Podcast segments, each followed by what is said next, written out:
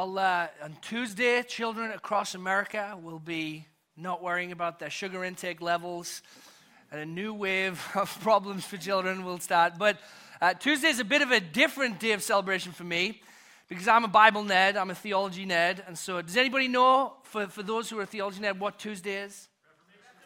Bill Fett. I knew. I was saying this week when I get to this part of the sermon, Bill Fett is going to hook me up. It's Reformation Day. How many of y'all have ever heard of Reformation Day before? I'm proud of the few of you, and the rest of you, I want you to learn about this. It's great. So, if, you, if you're not familiar, Reformation Day celebrates the day from the 1600s when Martin Luther, uh, the great German theologian, nailed what he called his 95 Theses to the door of a church in Wittenberg. And this 95 Theses was kind of a critique of different ways in which the church had kind of moved away from what its central message was about the, the gospel of Jesus, who he was, what he'd done, and just got involved in a whole bunch of very bad things. Uh, and it began this incredible transformation in the history of the church. That the Protestant movement was born. In fact, churches like this one exist because of what Martin Luther did back then. But it, wasn't, it didn't just have impact on church, it had impact across Europe. Uh, the, the, entire governments were kind of rearranged around this new Protestant way of thinking, all kinds of different things. So uh, Martin Luther's words had tremendous power, tremendous power. But my favorite words of Martin Luther's was his insults.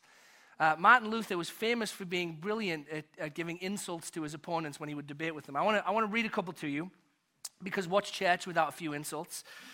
But um, these, these, these, people just don't insult like this anymore, which is part of the reason why I want to I wanna share these. So, one famous insult of Martin Luther was he said, I would not smell the foul odor of your name. Now, I know that he was German. To me, that's a very British insult to, to mark someone, the odor of someone's name.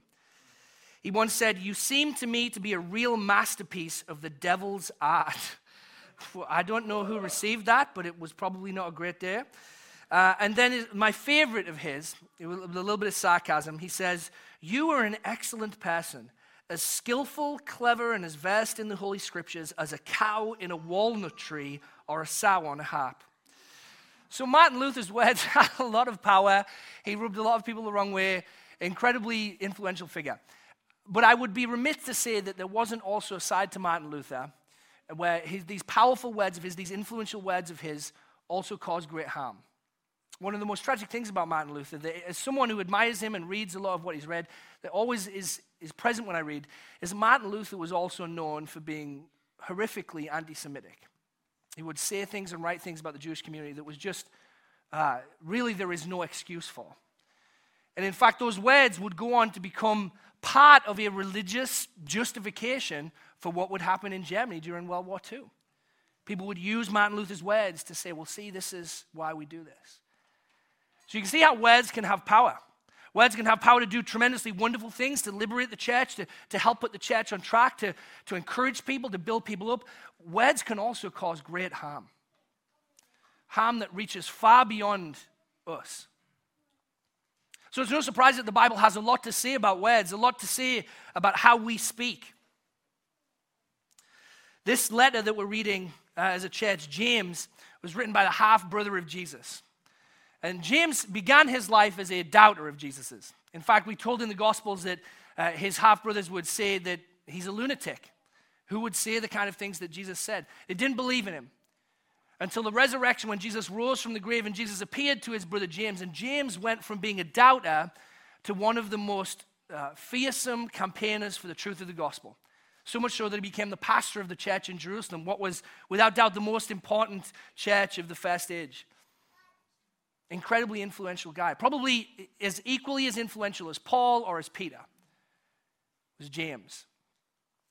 Incredible story of how Jesus changed his own brother's life. But what he's concerned about in this letter is that he wants the church to be reminded that our faith is supposed to affect the way that we act, supposed to affect the way that we think, and it's supposed to affect the way that we speak. Last week at the end of chapter 2, we were talking about James kind of famously says that faith without works is dead. And what he's saying is that if you have a faith, if you have a belief in God that is not changing the way that you are living, if it's not impacting it, it's not real faith. It's not true faith. True faith isn't just some kind of an intellectual idea that stays hidden in your head. True faith compels you to live differently. And so James wants to challenge us and think about this. And one of the practical ways he wants to think about this is thinking about our words, the way that we speak. He's saying that if we're the kind of people who have looked into the message of the gospel, we've looked into the mirror, he calls it in chapter 1, the mirror of the law of liberty, and we've seen what God has revealed, then it should change the way that we think about how we speak. And he's going to tell us in three different ways. He's going to talk to us about the power of the tongue, the danger of the tongue, and wisdom for the tongue. So let's talk about the power of the tongue. The power of the tongue. When uh, I was growing up, I had a variety of different ideas about what I wanted to be when I grew up. Pastor was uh, not one of them. Uh, fireman, you know, policeman, something like that. Astronaut was a little lofty, but uh, you would never guess what one of the most popular career choices for young people today. So if you're, if you're in Gen Z, which is you were born between 1997 and 2012, does anyone want to guess what the top career aspiration of that generation is? I, YouTuber. I had YouTuber somewhere. He knows. But the correct terminology, Eric, is influencer. To be an influencer, okay? So you want to you want to grow up, you want to have a career in influencing other people, right? They, you want to get your own YouTube channel, you want to get your own crowd of people that listen, and you can be an influencer on any number of things. You don't have to have any qualifications in that area. You just have to be very passionate about it on your YouTube channel, right? This is the aspiration, in fact, of 25% of Gen Z want to be an influencer. Now, as much as I'll poke fun, I have a little bit of an encouragement for Gen Z. You don't need a YouTube channel to be an influencer. You're an influencer by virtue of what you say. In whatever circle you are in, your words have power. You are an influencer. That's why James wants to challenge us. Think about how you speak because you're an influencer, whether you realize it or not. You have incredible power, whether you realize it or not. This is what he says in James 3, verses 1 through 5. He says, Not many of you should become teachers, my brothers for you know that we who teach will be judged with greater strictness. For we all stumble in many ways, and if anyone does not stumble in what he says, he's a perfect man, also, to able, also able to bridle his whole body. If we put bits into the mouths of horses so that they obey us, we guide their whole bodies as well. Look at the ships also. Though they are so large and are driven by strong winds, they are guided by a very small rudder wherever the will of the pilot directs. So also the tongue is a small member, and yet it boasts of great things. So James moves straight from this discussion of faith without works, of saying your faith should change the way you live, to addressing teachers and saying, So I want you to think real careful. You who want to be teachers, you who want to have influence, you who want to have a position of authority, understand that your words have great power. And he starts by talking to this crowd of teachers because in James's day in the church, many people who were becoming Christians were illiterate. They wouldn't have had a Bible like we have, they couldn't go away and read it themselves. And in fact, this very letter, James would have sent out from the church in Jerusalem to the many churches in the area, and there would have been a teacher who would have took this letter and was responsible for reading it to the church, and then similar as a pastor does, kind of explaining what it all meant. Teachers had tremendous influence and authority, and James is saying, be careful if you want that position, understand that your words matter. Now, it's easy to kind of take a, a, pause there and just say, okay, so he's talking to teachers. This is for Pastor Andrew. This is what he needs to hear. He needs to be careful with what he says. But I would encourage us this morning it's not a pulpit that makes teachers, it's not a, a church congregation that makes teachers. And in fact, every one of you is a teacher in some capacity because your words are training people around you in something. When you speak, your words have power. They influence your children, they influence your colleagues in the workplace, they influence your neighbors. You are teaching something. So be careful. Be careful with your words. James has already said in his letter to us in chapter 1, verse 19 says, Know this, my beloved brothers, let every person be quick to hear, slow to speak, and slow to anger. It says in chapter 2, So speak and so act as those who are to be judged under the law of liberty. Words have tremendous power. He uses this analogy of bits in the horses' of mouths. If you've watched horse racing, you know that this bit that you can't even see in the horse's mouth has such control over the whole animal that jockeys can pull a thousand pound animal in whichever direction they want at high speed.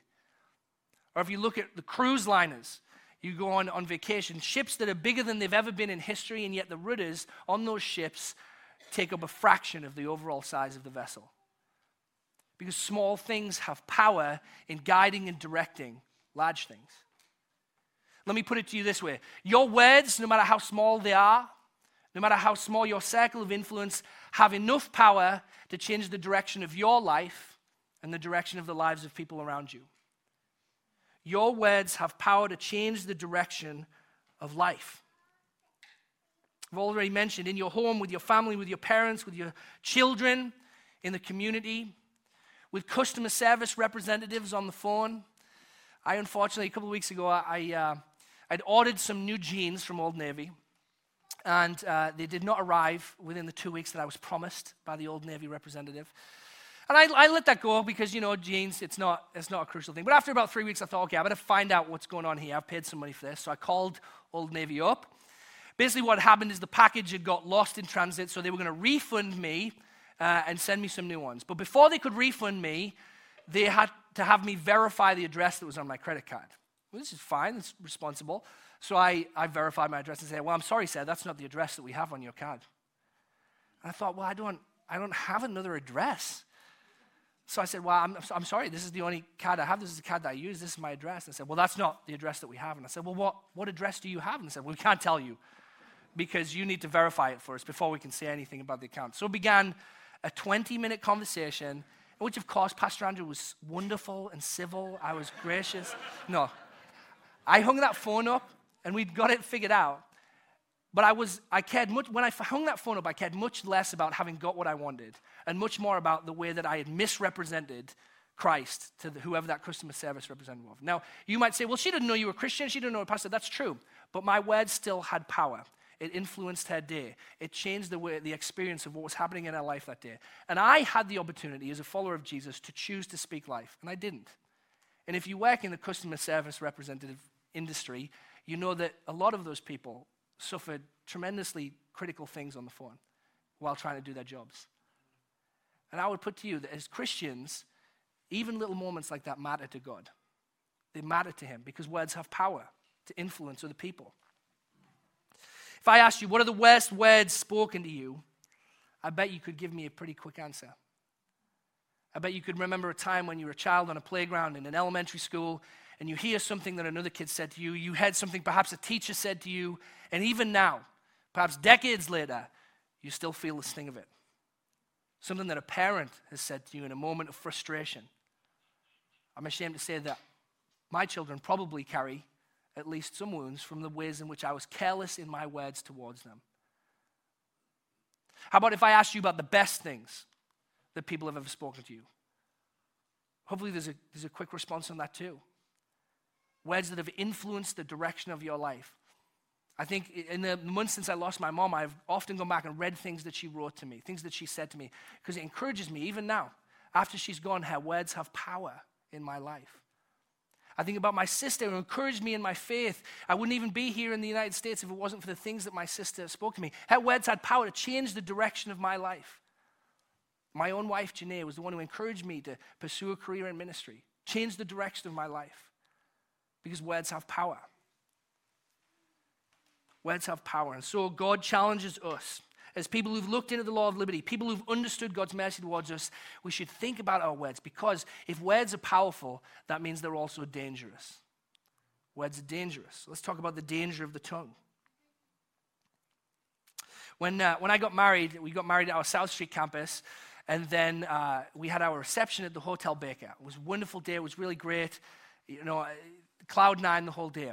And then we come to the moment of the reception where the speech isn't going to happen. And it suddenly occurs to me, oh, Janae's dad is going to have to give a speech.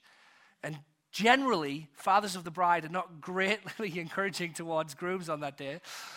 So I wondered, what, what direction is this going to take? And he started his speech by saying, uh, he, he, said, let's look at the social media accounts of Andrew and Janae in the lead up to the wedding. So he went to Janae's account first. And he said, here's what Janae was posting in the weeks leading up to the wedding.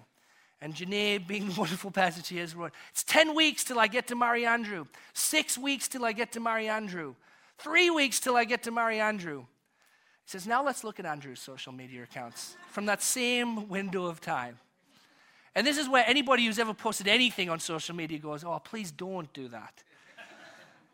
he said, Andrew had a countdown during that same time frame, too.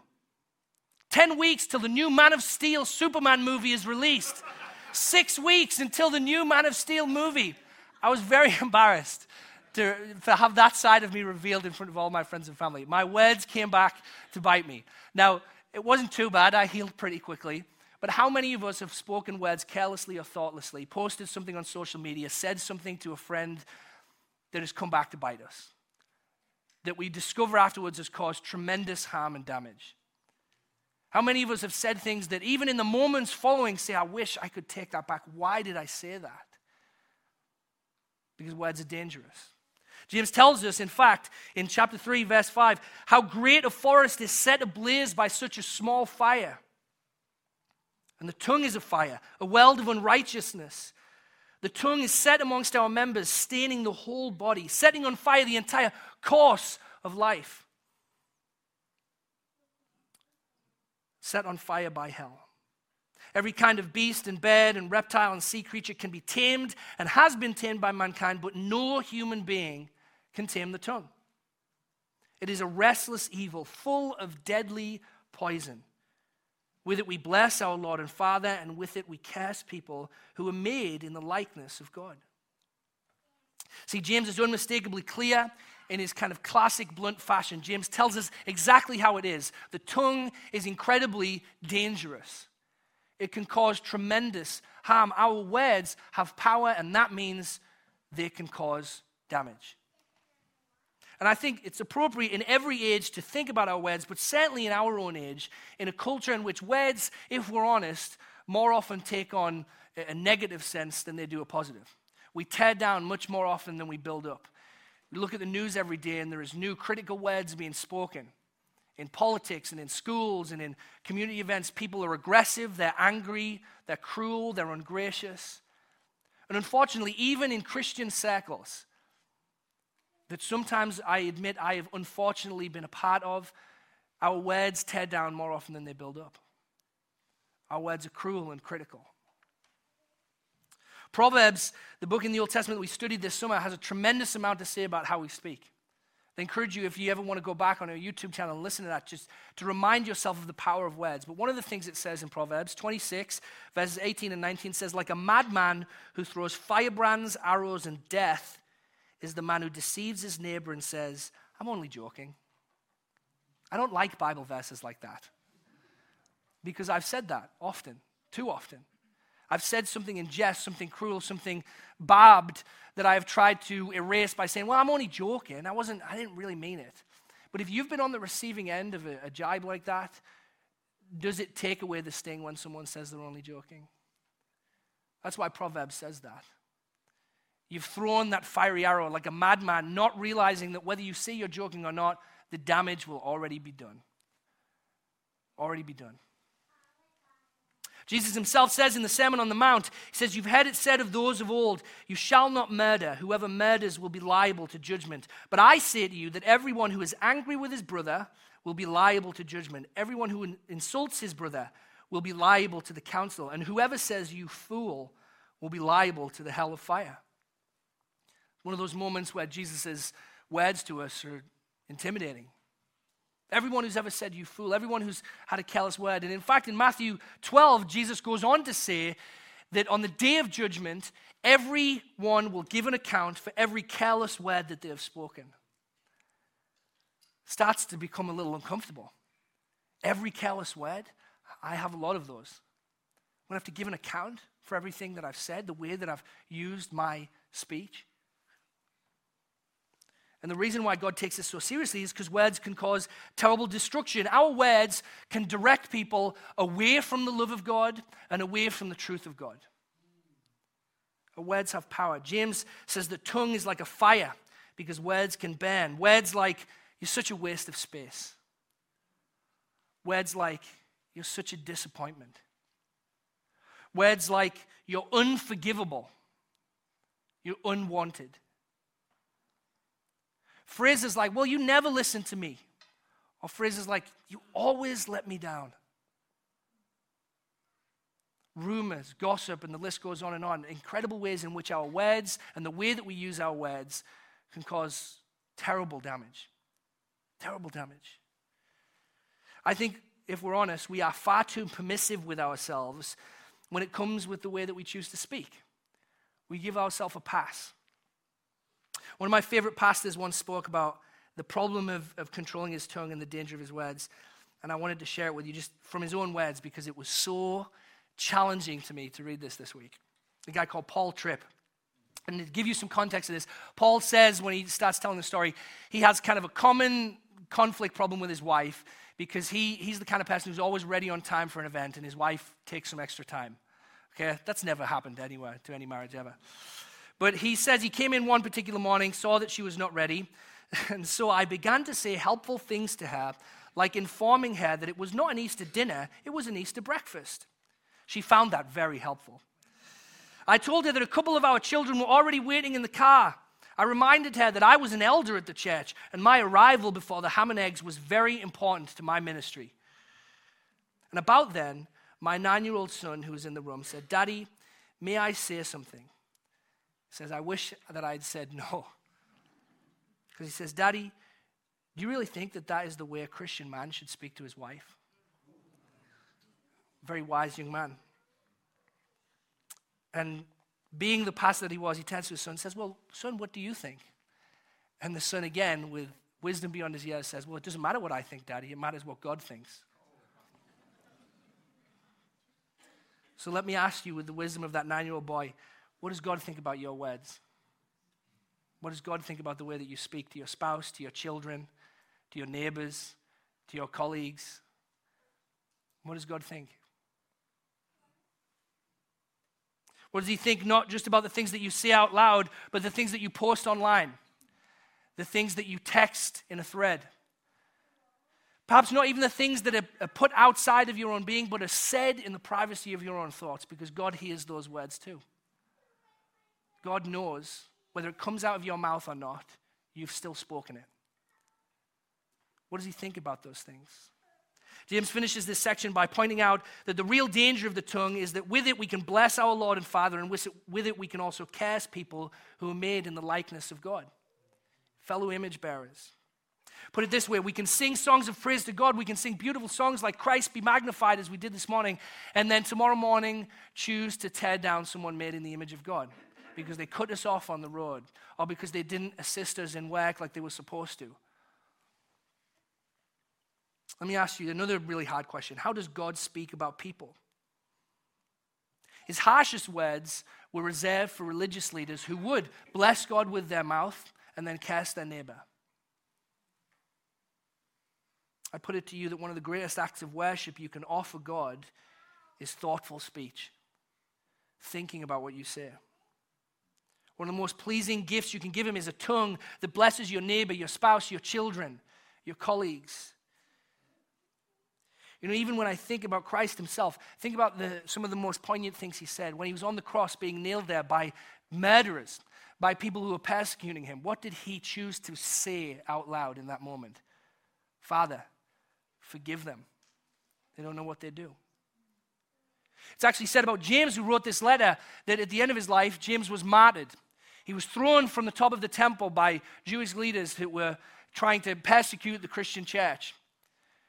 And the legend goes that James survived briefly after being thrown.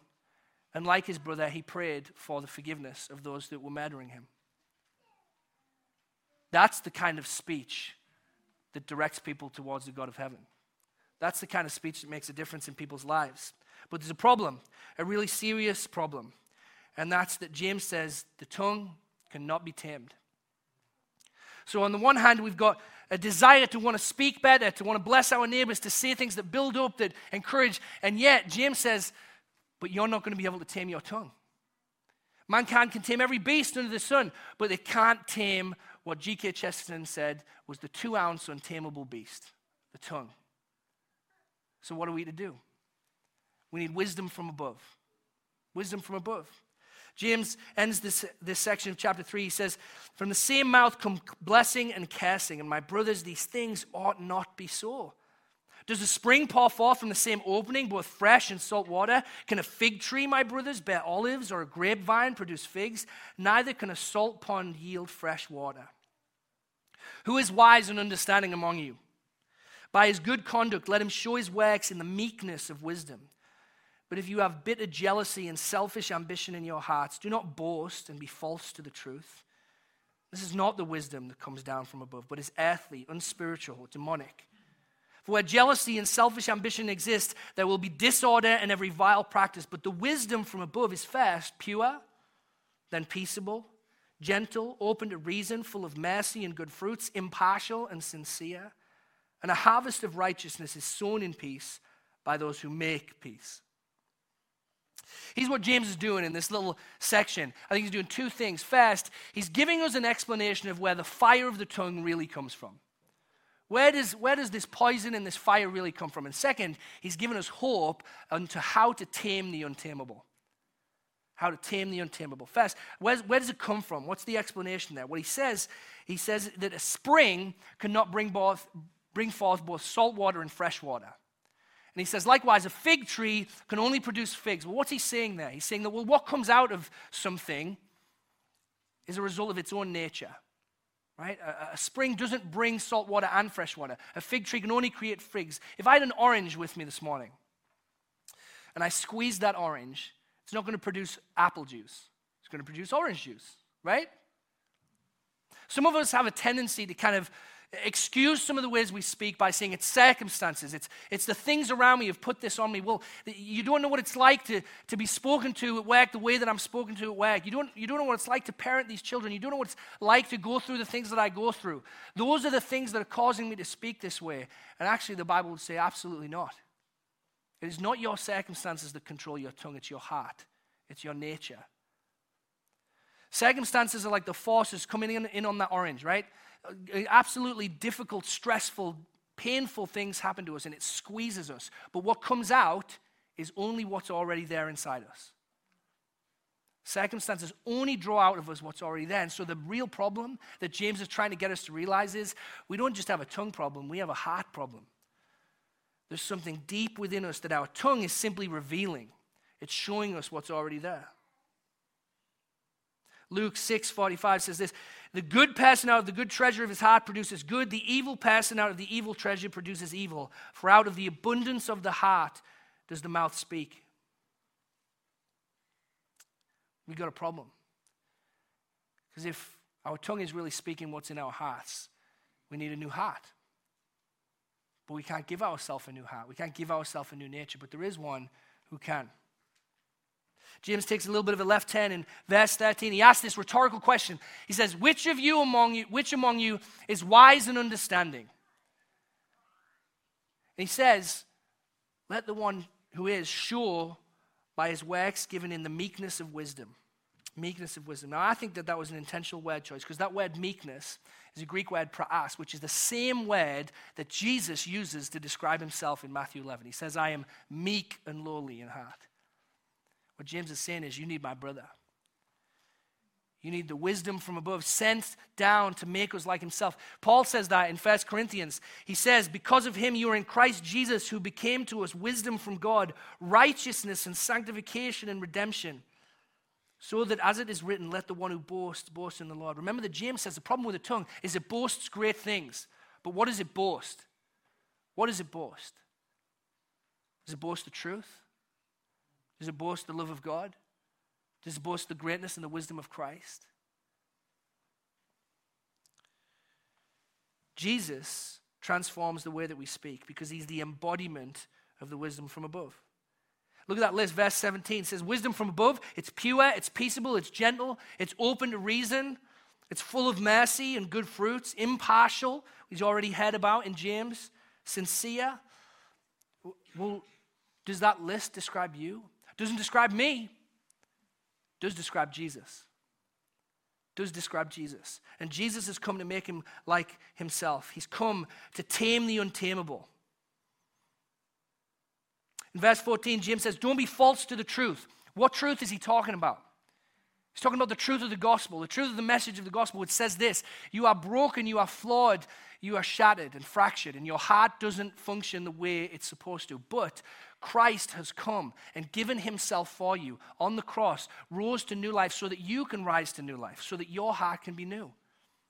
James is saying, don't be false to that truth. Don't forget the mercy that's been shown to you, the new heart that God has come to give you. When you speak, think about what God has spoken to you first. One of the names for Jesus in the Bible is the Word of God. He's what God has spoken to us. In Hebrews 1, I was reading this week, it says, In these last days, He's spoken to us by His Son, spoken to us by Jesus. So the gospel says, look in the mirror, look into the law of liberty, see what's there, see that there's that brokenness, that that's that untamable tongue, and invite the great tamer to come and work on your heart, to give you a new heart. Look at your words. What do they reveal? What do they reveal about what's inside you? Become aware of it so that you can confess it and receive God's forgiveness. See, just as James brings this up not to condemn the church, but to liberate the church, to say, yes, we do have a problem. He says at the start of chapter 3, we all stumble in many ways, and yet let's come to the one who's wise. Let's come to the one who's loved us and given himself for us, and let him tame the untamable in us. It's grace. It's James saying, we've got one who can help us. When we see that we've received mercy from God, you see, it transforms us, changes us, and especially the way that we speak, because we speak the same kind of blessings that God has spoken over us in Christ.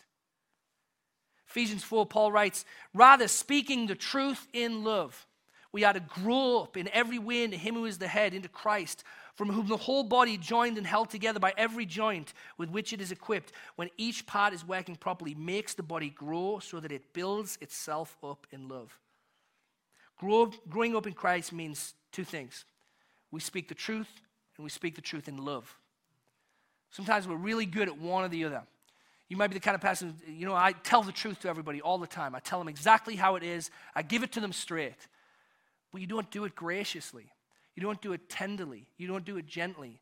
So it doesn't build up, it brings down, breaks apart. I would just know it, and I speak to myself as much as anybody else. Jesus is always right and truthful. He could speak to me however he chooses to. And yet, I have not found a page in Scripture yet in which God doesn't belittle himself and speak gently to sinners, graciously, kindly. Even Jesus, when he was confronting religious leaders, there's, there's, a, there's a kindness about it, there's a desire for good in it. We need to be people who speak in love. But we also need to be people who speak in truth. Because some of us, we're comfortable with love. We want to be encouragers. I'm one of these people. Sometimes we have a hard time in saying the truth. But something that is not true is not loving. Something that's true that's not true is not loving. And so we need to be people who don't just embrace graciousness and tenderness, but speak truthfully, who are willing to challenge those around us, who we love and who we care about. We want to tell them the truth. Both of these things are important. Both of these things are going to be present in the life of someone who's seen that Jesus himself has spoken truth and love to us. So, one more time, think about your words. Think about what they say about what's in your heart. Think about what they say to others and influence others in what you believe about God, who He is, how He's spoken to you. The world, I think, is longing for a church that speaks truth and love desperate for it in a culture that is so aggressive, so hostile. Wouldn't it be beautiful if Chapel Street Church was known in our community? In fact, all Christians known in our community, no matter which church they attend, were known for being people who speak life, who build up and encourage and point people towards hope and joy in Christ, rather than being people who are critical. If you are worried today, like I have been this week, that your heart still has too much in it that doesn't speak to Jesus, all you need to do this morning is to pray. If you've never asked for Jesus to come and be a part of your life, if you don't know if you have made that decision to become a follower of Jesus, all that's needed is for you to sit and to sit in this quietness of this space this morning, call on your Father who hears, and say, Father, I want you to give me a new heart. I want you to tame the untamable. I want you to change me. I want to follow you. And His forgiveness will pour forth, His grace will pour forth. And if you are a follower of Jesus, and perhaps your words have started to speak about something else more than they speak about Christ, and this morning, receive this gracious challenge to reconsider what is really ruling your heart. Because your words reveal what rules your heart. Let Jesus be the ruler of your heart. Amen. Let's pray. Father God, thank you for this time this morning just to reflect on your word. It's good, it's hard, it's challenging, and it presses on us. But Father, when we talk about speaking the truth in love, no one does that better than you.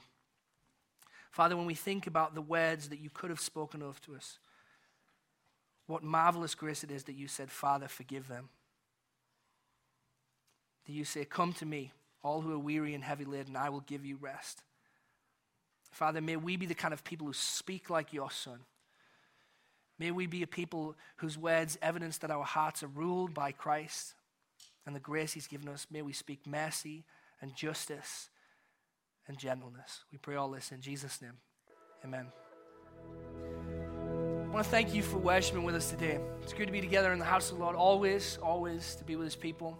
Hope you've been encouraged and reminded of the truth and the hope of the gospel that Christ loves you. He's given Himself for you and invites you to come and know Him today. A couple of reminders before we end. Uh, we're having a baptism class in about 15, 20 minutes in the garages out back. If you have any interest at all, I would love for you to come and join us. It's not at all a commitment to be baptized in a couple of weeks. It's just a chance for you to learn a bit more about why we do baptism and what it looks like. So you are welcome to join us for that. And then want to also remind you to pick up on your way out a, a Be a Chapel on your street packet. As a church, we really do want to be a place where we can make an impact right where we are. This is a great way just this week, this uh, on Tuesday, especially when it's going to be pretty cold, just to bless your neighbors, encourage them, some creative ideas to, to engage with them. So please do pick one of these up on your way out. But now let me offer this morning's benediction. May we go in the name of the one who has spoken life over us, who has spoken truth in love to us, and who himself is the very word of God reaching to us. We pray in his name. Amen.